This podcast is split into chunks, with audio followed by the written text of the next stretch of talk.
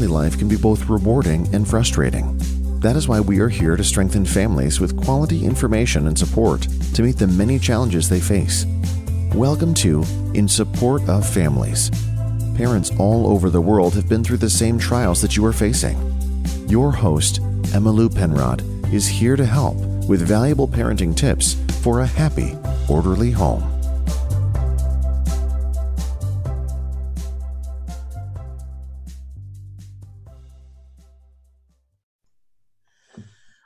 Welcome to In Support of Families. This is Emma Lou Penrod, and my guest today is Carol Basel. She is the mother of a 53 year old son with autism. Carol, welcome. Thank you for having me. I'm really happy to be here. And my first thought when I heard that, that your son is 53, is you encountered this at a time when very little was known about autism. What was that like? Oh my gosh, that that was a time when I was so very confused. It was 1972, and hardly anybody had heard about autism, let alone know what to do with them. Uh, you know, with children with autistic characteristics. He was diagnosed when he was six years old, and the confusion was so intense at the time that when he was seven years old, the neurologist told me to put him in an institution because nobody would know what to do with him. He wouldn't be able to function in the world. And the, the neurologist actually told me that he would be better off in an institution simply because he wouldn't have to deal with the stresses of the world. And at the time, I was horrified because this is my only child. And I thought, no, I think I'm going to keep him with me because at the time I realized that my son was very intelligent. It just was that the teachers, the psychologists, the social workers that we happened to be working with at the time didn't didn't really know what to do with him and and they really are not really ignored but they denied the information that I was giving them about his talents, his areas of interest, his areas of super intelligence that he was displaying to me at home. Um, so I knew that that he had something special inside of him, and so I said, "No, I'm not going to put him in an institution." And I worked with him one on one. I mean, he went to school, but I did work with him at home one on one. And today he has a master's degree. So I'm really pleased that I didn't put him in an institution. Oh, so am I. And, you know, what a drastic difference. Just, you know, that, that's overwhelming to think that they just didn't know what to do. And so it's like, just put him away. And I know exactly. that that is in our history. There was that. Exactly. You know, it, it, it is. And I've realized that even today, even though we have so many federal laws and state laws to protect our, our special needs children, even today, a lot of the people involved in working with them and teaching them still dismiss a lot of what the parents say and and and just want to protect the children from the struggles. And I'm thinking we have to understand the struggles, and in understanding their personal struggles, we can actually help them to cope better and overcome the, the problematic situations that are causing the struggles. Why go into denial? Let's actually do something positive to, to enhance what our special needs children can do and, and provide society because they are very valuable. Well, you mentioned that they were not listening as you tried to explain his strengths. They were just focused on what he couldn't do. Exactly. They did focus on what he couldn't do. And actually, it was almost every time I had meetings with them, it was a list of what he couldn't do this, he can't do this, he can't do that, he can't do the other, he doesn't function well in this situation. And I would say, but he he can he knows so much. He learns so easily. He remembers everything that he reads. He remembers everything that you tell him. And he did. The problem was he had difficulty getting that information. He did not have trouble accepting or intaking the information, just communicating it. And, and so they did discount everything simply because they didn't see what his value was. They didn't see his abilities in the classroom because a lot of autistic children do not function well in groups. And I was functioning with him one on one.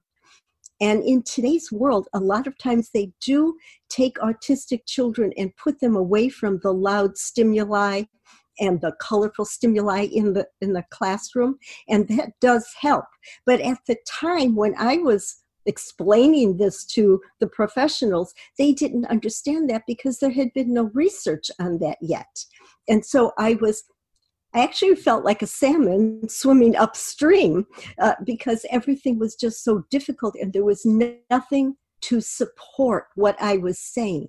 No professional research to support what I was saying. In today's world, however, we do have that research supporting this and now the teachers and ideally the parents have this information at their hand so that they can actually help um, our special needs children function better. And that's really what my book is all about is presenting this information in how do we help our children reach their potential so that they can actually function well and be happy individuals in our society. Well you know there is a saying that a concerned mother does more research than the FBI. And it sounds to me like that fits you. Tell us about the re, you know, again, here is your son, your your precious only child and you who you would do anything for him. So what did you do in terms of research to understand his challenges? Well, you know, there wasn't very much research out there at the time. So I had to start at at the ground level. What I did was at the time I had the opportunity to uh, work in a learning center at, at, at an elementary school that the principal asked me if I would like to work with the children because I had been volunteering at the school. And he asked if I would like to work in the Learning Center. And I said yes. And that was some working with the at risk special needs children. That's the area in which I worked, simply because they knew I had a child with special needs. And so they thought, well, she has some experience. And most of the other teachers didn't. And through that, I was encouraged by the teachers to go to college. I, I had not had any college experience before that. And I I entered college, I applied and was accepted, and I started learning about special education techniques and, and human development theories. And that opened up a whole new world to me.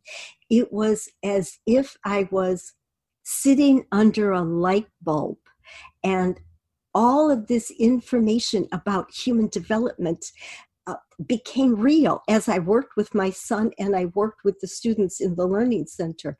And, and that actually was the beginning of my research as I took courses in special education, in psychology, in regular classroom education. It gave me some foundation to work with. And through that, I started doing more medical research because I discovered that a lot of a lot of the uh, history of special needs children came from problematic situations at birth or health issues in the first year of life. And so, given that information, I started to do more medical research, which led me to more and more information about not only autism, but special needs as a whole. And then, little by little, it I started to kind of zero in into autism, which, like I said, there was very little information at the time, but I was very lucky to have my son accepted at Loyola Loyola University Medical Center in Chicago, and they had just started research on autism, and they had uh, invited a, a, a child psychologist from France to come in and had their program of the United States at the time in its autism research. And so I had been working with her because of my son.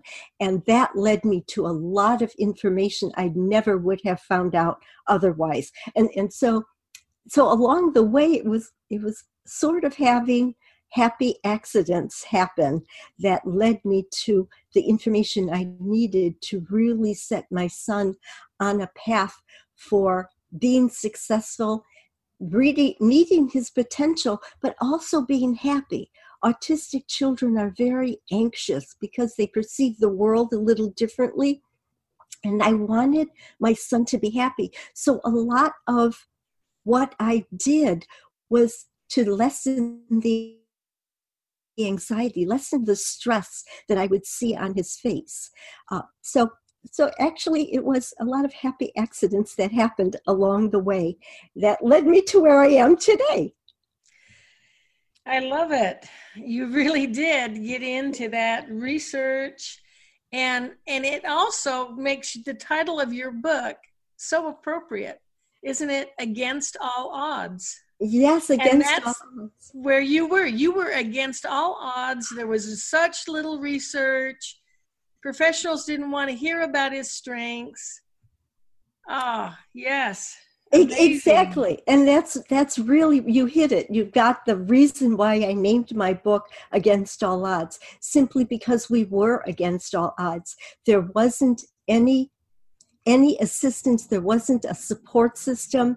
There wasn't a network. I mean, now in today's world, we have wonderful organizations that provide support for parents and families, that provide a networking system so that parents can meet other parents going through similar situations. But I didn't have that. I had to, and, and, even to the point of not having an understanding family simply because it wasn't only the professionals that didn't understand, family members didn't understand. Why is Joe different? Why does he do this? Why does he do that? What are you doing wrong? And and I would hear that all the time.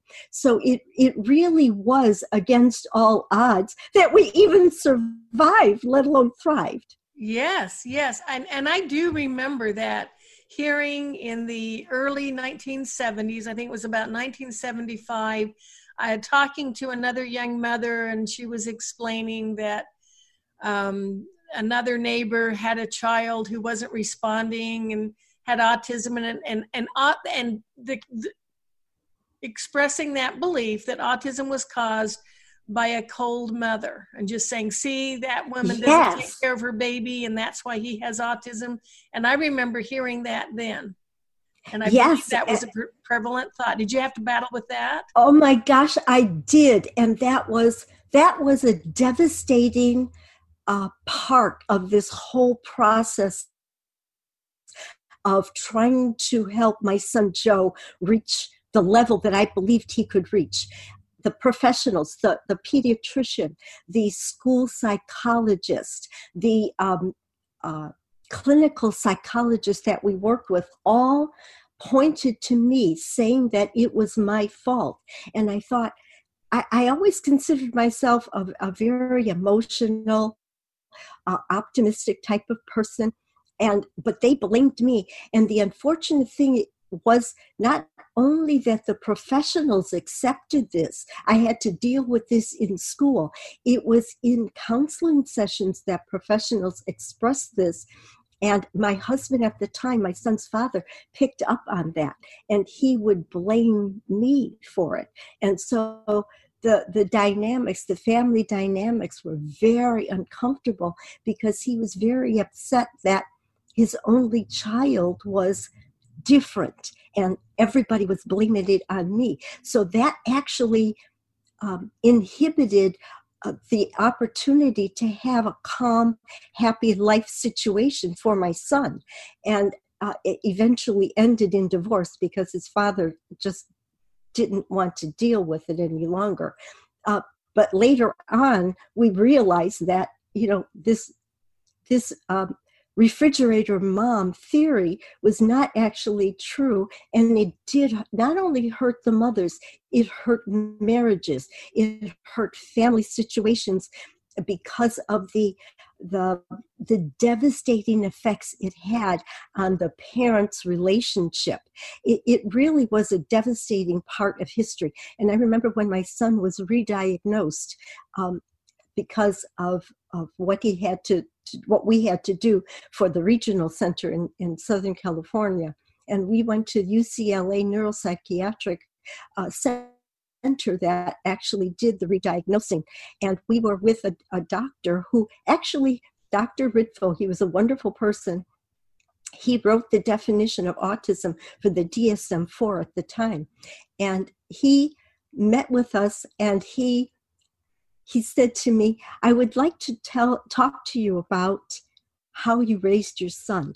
And I froze. I literally froze. I I I was so upset and stressed and frightened that I could barely breathe because all of the the memories of being blamed as a refrigerator mom surfaced even though we had so many accomplishments at the time i still reacted so so fearfully and then he told me I want to tell you that you did a good job. You should be proud of yourself. And all I could do at the time was sit there with tears running down my cheeks because I was so relieved. And he was such a sweet man. He just patted my hands and said, I understand. So he understood what the, the, the field of psychology had done to mothers and actually whole families of autistic children at the time. Oh, wow. That is a powerful story. And I'm so glad that you finally got that validation. Oh. Yes. So, do you have what's your your your greatest tip for parents? You know, they they're faced with this and and again, it is easier now than it was in your time when your son was young. But what will help parents to know? Yes, you know, it it is easier though it's not easy, it is easier. And I just want to state that because a lot of parents will think, I'm struggling so much. And, and it is a little easier, but not easy by any means at all. But my tip would be autistic children, autistic individuals have incredible talents. Each one has their own interest area and their own talent. And my advice would be to discover that talent. Observe your child carefully, discover the talent, and use that talent to open the door to other areas of that child's life. If we concentrate on their abilities, their talents, what they're able to do, and help them use those talents well, then that opens the door to any area of their lives that they can't um, they can't do well where they where they struggle. For example my son could not pay attention in the classroom at all and his special talent his special interest was maps. He could memorize maps of the world and even though he couldn't tie his shoes he could draw the map of the world on a one inch square slide. So it was absolutely amazing. So the teachers would give me the information of what concepts the they were teaching in the classroom. And I would reteach my son Joe that concept at home. But what I would do is I would present it in the form of maps. I would draw maps, I would have atlases with me, and I would present the classroom concept in in the the idea of maps. How would we use maps with this concept? And he would pay attention because normally he wouldn't pay attention. He wouldn't give me eye contact. But as soon as i started talking about maps he would would pay attention and I was able to help him understand the concepts the teachers were trying to teach in the classroom, but it was one on one at home. It was through using his interest area, his area of talent, and then he would learn the concept. Because originally, the doctors and the, the school principal told me that Joe would only be able to achieve a a, certificate of attendance. He would never be able to achieve a, uh, an elementary school diploma or even a high school diploma.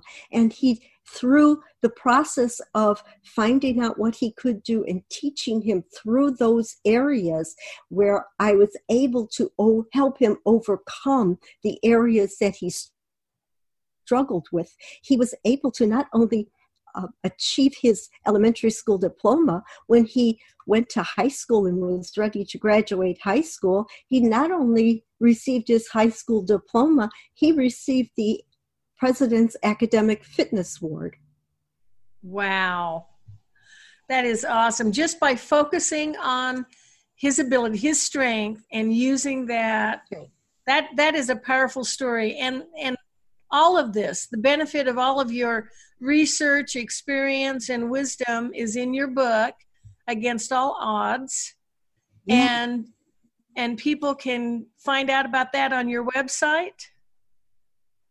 Yes, yes, I have a post on my website with and all the, with the links and it's it's linked to Amazon and Barnes and Noble and Apple Books, a variety of places because different people like to shop at different sites. And so all of that's on my on my website. And I do have information of where I'm speaking because I I'm doing presentation and in services.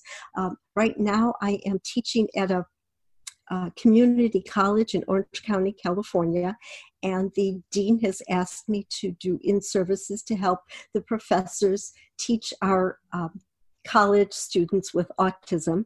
So uh, all that information is on the website, and uh, I like to keep people informed. Yeah. And I'm interested in your website is dragongatemedia.com. Tell how. Yes, how it is. is. There's got to be a story behind that name. that it is. I fell in love with that name because I fell in love with the the. It's a very ancient folklore, and it's about a koi, a fish, a koi, uh, struggling in the waters of the ocean, and the struggles led this koi fish to uh, an arch in the in the ocean. And as the fish struggles it goes through the the arch and it becomes a beautiful dragon and so the whole story the the folklore is based on your struggles will lead you to a wonderful place to achieve your potential to be happy to be all that you can be and i felt that that was a very meaningful story considering my book against all odds and considering the children's books that i write uh, that I that's powerful. I love it. So dragongatemedia.com. They can find out more about you, where to where to buy your book, and do their and also contact you by email, right? There's a way to contact yes, they, you. They'll have they information. Have questions? Do you have parents contacting you with questions? Yes. Okay. Great. Well, yes, yes, I do. And I appreciate that. Yes. And I and, and you would be one person who would get it, who would know what these parents are going through. Carol, thank you so much for your time and for sharing your vast years of research and experience. And I'm excited that we're teaching teachers how to work with these students. That's wonderful. I, I, thank you very much. I, I really believe that it's important to share our experiences, whether they have turned out successfully or not, other people can learn from them. And that's one of the main reasons I wrote my book was to share my experiences all, all of the successes, but the failures and what I learned from the failures, hoping that others can actually learn something positive that can help them in helping their children reach their potential. Okay, and not learning from failures. Yes, that's true. All right, powerful words. Carol, thank you so much, and you have a great day. Thank you. You too. Thank you for the opportunity. I appreciate it. We have just concluded another episode of In Support of Families. If you enjoyed the show and found it valuable, we appreciate you leaving us a review or recommending us to your friends. For more helpful resources, visit our website at insupportoffamilies.com. Join us again next week, and thanks for listening.